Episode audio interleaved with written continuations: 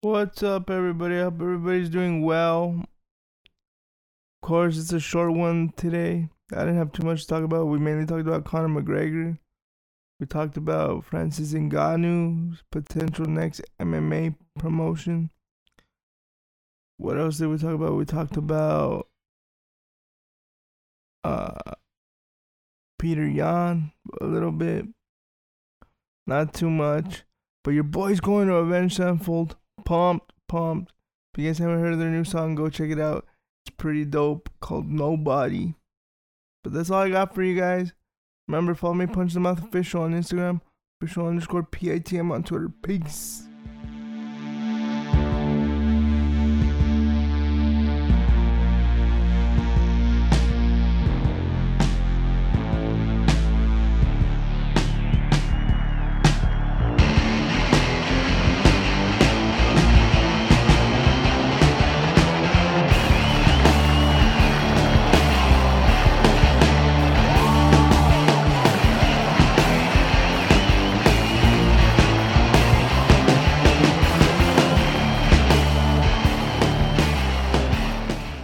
Going on, everybody? I hope everybody's doing well. It's gonna be another short one, maybe 15 minutes. But I'm Adrian. Welcome back to the Punch in the Mouth podcast. Today, we're gonna mainly talk about Conor McGregor's interview with Ariel Helwani. We're gonna go over the picks for this weekend, UFC 286. But first and foremost, your boy got in. He's going to Avenged Sevenfold. He is so excited, bro. I'm pumped, man. You guys have no idea. I'm next level pumped. I waited for a while for this one. I tried to get pit tickets, it wasn't possible, but enough of that. Let's get into it. Let's start with the picks first. Because I'm telling you, it's only going to be like 10, 20 minutes at the most. Let's go. So let's start with the picks. UFC 286 this weekend. You got Leon Edwards versus Kamaru Usman. You got Justin Gaethje versus Rafael. I don't know if it's Fiziev or Fiziev. It's one. You got Gunnar Nelson versus Bryan Barberena. Originally, Gunnar Nelson was supposed to fight Danny Rodriguez, but Danny Rodriguez pulled out due to undisclosed reasons. Jennifer Maia versus Casey O'Neill. You got Marvin Vettori versus Roman Dolidze. Let's just do the main card. So for Marvin Vettori versus Roman Dolidze, I'm gonna go with Vettori. I'm gonna go with the under- underdog Jennifer Maia because I believe she's gonna win. I know she's the underdog, but she's 20 and 9 fighting a person that's 9 and 0. So I'm gonna go with Jennifer Maia. Gunnar Nelson versus Bryan Barberena. I'm gonna go with Gunnar Nelson because I believe his ground game is gonna be too much for Barberena, but Gunnar Nelson can't get into a slugfest with this guy because if he does, it is over. You understand me? Over. Justin Gaethje versus Rafael Fiziev or Fiziev. I'm gonna go with Rafael, man, or Rafael. It depends on which Justin shows up, you know, because I know Justin's the underdog, but it depends on which Justin shows up to fight. Because if the trigger happy Justin shows up to fight, Rafael Fiziev is gonna have a field day with him. But if methodical Justin shows up, it's gonna be a hard night. And then Leon Edwards versus Kamaru Usman, I'm going with Usman, man. I understand elevation probably played a big part in Edwards' performance in the last fight, but I don't know. I believe Usman just made a mistake at the very end. But we shall see what happens, man. But yeah, so I got Usman, Zeev, Nelson, Maia, and Vettori. That's one, two, three, four. That's five picks, the whole main card. Now, let's talk about Conor McGregor's appearance on the MMA Hour yesterday. There was a lot of stuff going on there, bro. Mainly this. Wolf tickets. Conor McGregor ev- ev- evasive on USADA re-entry testing organization rebuff meeting claims. Dang, here we go, bro. Here we go. Here we go. This is nuts. This is next level nuts. It says right here, before he can step back into the octagon, Conor McGregor will have to step back into the UFC's pool of drug-tested athletes, a move he seems reluctant to make. Yeah, cause that dude's probably on some stuff that will melt the cup. Let's just put it that way. This is right here. Conor McGregor hasn't really seemed like a full-time athlete since winning the lightweight title belt off of Eddie Alvarez in 2016. That victory was a followed up by a year build-up for a boxing match against Floyd Mayweather, which was followed up by a year build-up for a title fight with Khabib Nurmagomedov. Then came a, year of assault allegations and then contract negotiations, all for a single fight against Donald Cerrone, and another year build-up for two bouts against Dustin Poirier. The last of which came more than a year and a half ago. Okay, first of all, as far as I know, there was no negotiations. Conor is still on his contract that he signed before he fought Khabib. Because he did ink a new deal before he fought Khabib. The last 18 plus months has seen McGregor rehab a brutal leg injury, face more assault allegations, and shoot a movie. At the moment, he's just wrapping up filming of the latest season of The Ultimate Fighter, opposite former Bellator champion Mike Chandler. At some point this year, the two men are supposed to face off inside the octagon. Maybe, probably. One major stumbling block to that tw- T's 2023 return is the UFC drug testing agency USADA. Following his most recent Poirier lost McGregor withdrew from the UFC pool of, athle- of active athletes, apparently to pursue more advanced forms of injury rehab to repair his broken leg. To return to competition, UFC regulation states that he'll need to re enter the pool for at least six months and pass at least two drug tests. That's how I had it understood. Now, Conor went on the MMA hour yesterday because I don't want to read this whole thing. I'll read his quote, but I don't want to read this whole thing. Conor went on the MMA hour yesterday and said, Look, man, they told me all I need were two clean tests and I was good to go. Look, he says, Yeah, well, I mean, it's not, I'm not rushing things, McGregor said when asked about getting back into the UFC drug testing pool. The hurdles and whatnot, but we're, there are hurdles and whatnot, but we're in contact. We're in constant communication and there's an interview scheduled and a meeting happening, and then it'll all be official. And then it goes on to say, if that's the story McGregor's management team has been telling him, though, it might be that he's been misinformed. In a statement to TSN's Aaron Bronsteter, USADA unequivocally rebuffed McGregor's assertions, noting that they had not received a notice that he was coming out of retirement to compete. They also made it clear that the two test six month requirement are not an either slash or scenario. Both are expected to be completed. Now here's a statement from USADA. While we meet with all athletes who enter or re-enter the testing pool, we do not currently have a meeting set with Conor. As of today, we have not received notice of his coming out of retirement to complete, the agency said in a written statement. The UFC rules are clear and that in addition to two negative tests, an athlete must make themselves available for testing for six months before returning to competition. This is a fair way to ensure that an athlete does not use the retirement status to gain an unfair advantage by using prohibited substance during the retirement period, which would enhance their performance unfairly. If they ultimately decide to return to competition while the rules permit the UFC to make an exception to the six month rule in exceptional circumstances, when the strict application of the rule would be manifestively unfair to athletes. Our position, which we have made clear, is that Conor should be in the testing pool for a full six month period. Okay, you can say all you want, but the fact that you put this in here, look, the fact that while the rules permit the UFC to make an exception to the six month rule in exceptional circumstances, you guys have to understand, and not a lot of people are gonna like this, but you guys have to understand this fight with Conor and Chandler, it's a big fight. It's an exceptional rule. I know people don't want to hear that, but it's an exceptional rule to that. You know they're gonna they're gonna write something up to make it seem that way, and I bet you USADA will let it slide because they're like, okay, this is all we need. Like uh, this is USADA covering themselves, bro, washing their hands. USADA's stance seems clear on what they want from McGregor on his return.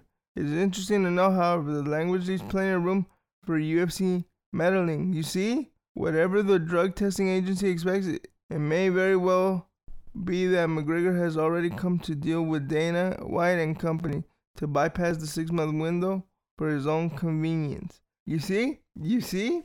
It's big fight, big money to be made. Take a coffee break, Jeff Novitzky. Take a coffee break, bro. Take a coffee break. You see what I'm saying here, guys? There's nothing new. We all knew this was gonna happen. If you're gonna tell me you didn't know this was gonna happen, you're lying to yourself. If you really follow the sport, there are special rules when it comes to McGregor because of how much money he makes this company. And then you go on Twitter. You know what? And strangely enough, I rewatched the Conor McGregor interview to, hear this part of the interview, and they cut it out.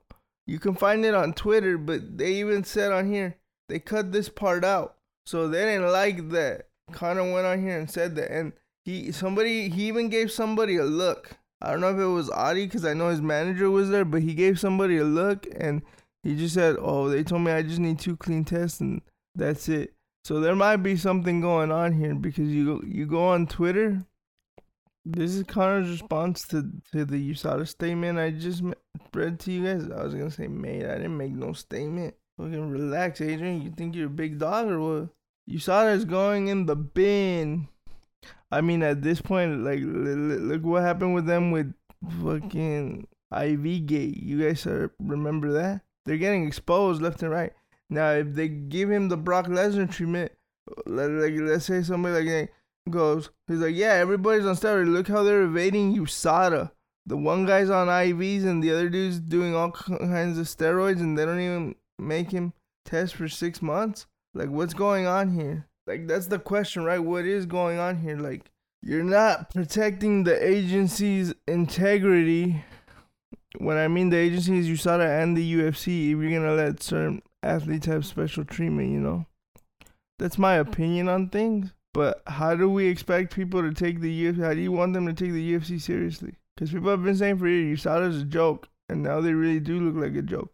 So if you want to see, like, if you're listening to the Conor McGregor interview and you don't hear the part of him talk about USADA, go to Jed I. Goodman's Twitter and he has it on there. I don't know if he's gonna be able to keep it on there for long, but he has it on there. I just recently watched it because I watched that interview about ten times looking for that specific part and I could not find it. So unless you watch the live, you're not getting that part because I listened to it on Apple Podcast and I watched it on YouTube. You cannot find that part. They took it off. They and somebody put they cut this. Yeah, they sure did. Somebody said, "Yo, Ariel, yo, MMA fighting, you gotta cut that, bro. Cut that." We shall see what happens. Um, so I reached out to Peter Yan's manager to ask him Peter's next moves. I didn't get much in return, but crazy, right? Crazy. I didn't get anything in return, but let's see what Peter does like I said, honestly, I do see him going back to. I do see him. Go, I don't see him going back. I see him going to one championship. Um, another thing I want to talk about before I let you guys go is the fact that Francis Ngannou, he kind of gave Ariel, um, like he didn't tell him straight out, but he said, okay, I'm gonna go box Deontay Wilder first. Like I'm close on having a deal with that. And then he went saying that he's close to either signing a deal with one championship or PFL. Look, it says right here. Francis Ngannou is close to finding his next MMA home. In January, Ngannou officially entered free agency after protracted contract renewal talks with the UFC fell through. Now that free agency appears to be close to ending, as Ngannou revealed he is has his few he has narrowed his future MMA promoter to two leading candidates. I have made a decision, Ngannou told Ariel Helwani on the MMA Hour on Wednesday. Without making a done deal, I know what my next move is going to be. Now, what he's talking about there is that he's going to box first, okay? He goes on to say, I know that I want to fight boxing first, and then after that, I will fight MMA. I'm to sign with one MMA promotion. I haven't made a decision in that yet. I'm very close. PFL and ONE FC right now are we are very close. We will see. Now, I like my question becomes will Francis become one of those pay-per-view stars or is he to enter the tournament? Because I just see Francis running through everybody here. Like if it is between these two, I would want to go see him sign with one. Cause what what is he gonna do in Bellator? Fight Ryan Bader? He would run through Bader. As two of the leading non-UFC promotions in sport, signing Ngannou, the top-ranked heavyweight in the world, would be a coup for either company. And while Ngannou has yet to decide between the two, the Predator has pleasantly surprised by how negotiations have gone. One primary issue Ngannou cited when talking with his struggles with the UFC was the restrictive nature of the UFC contract and lack of respect that he felt from the promotion. That, ha- that hasn't been the case during this short time in free agency.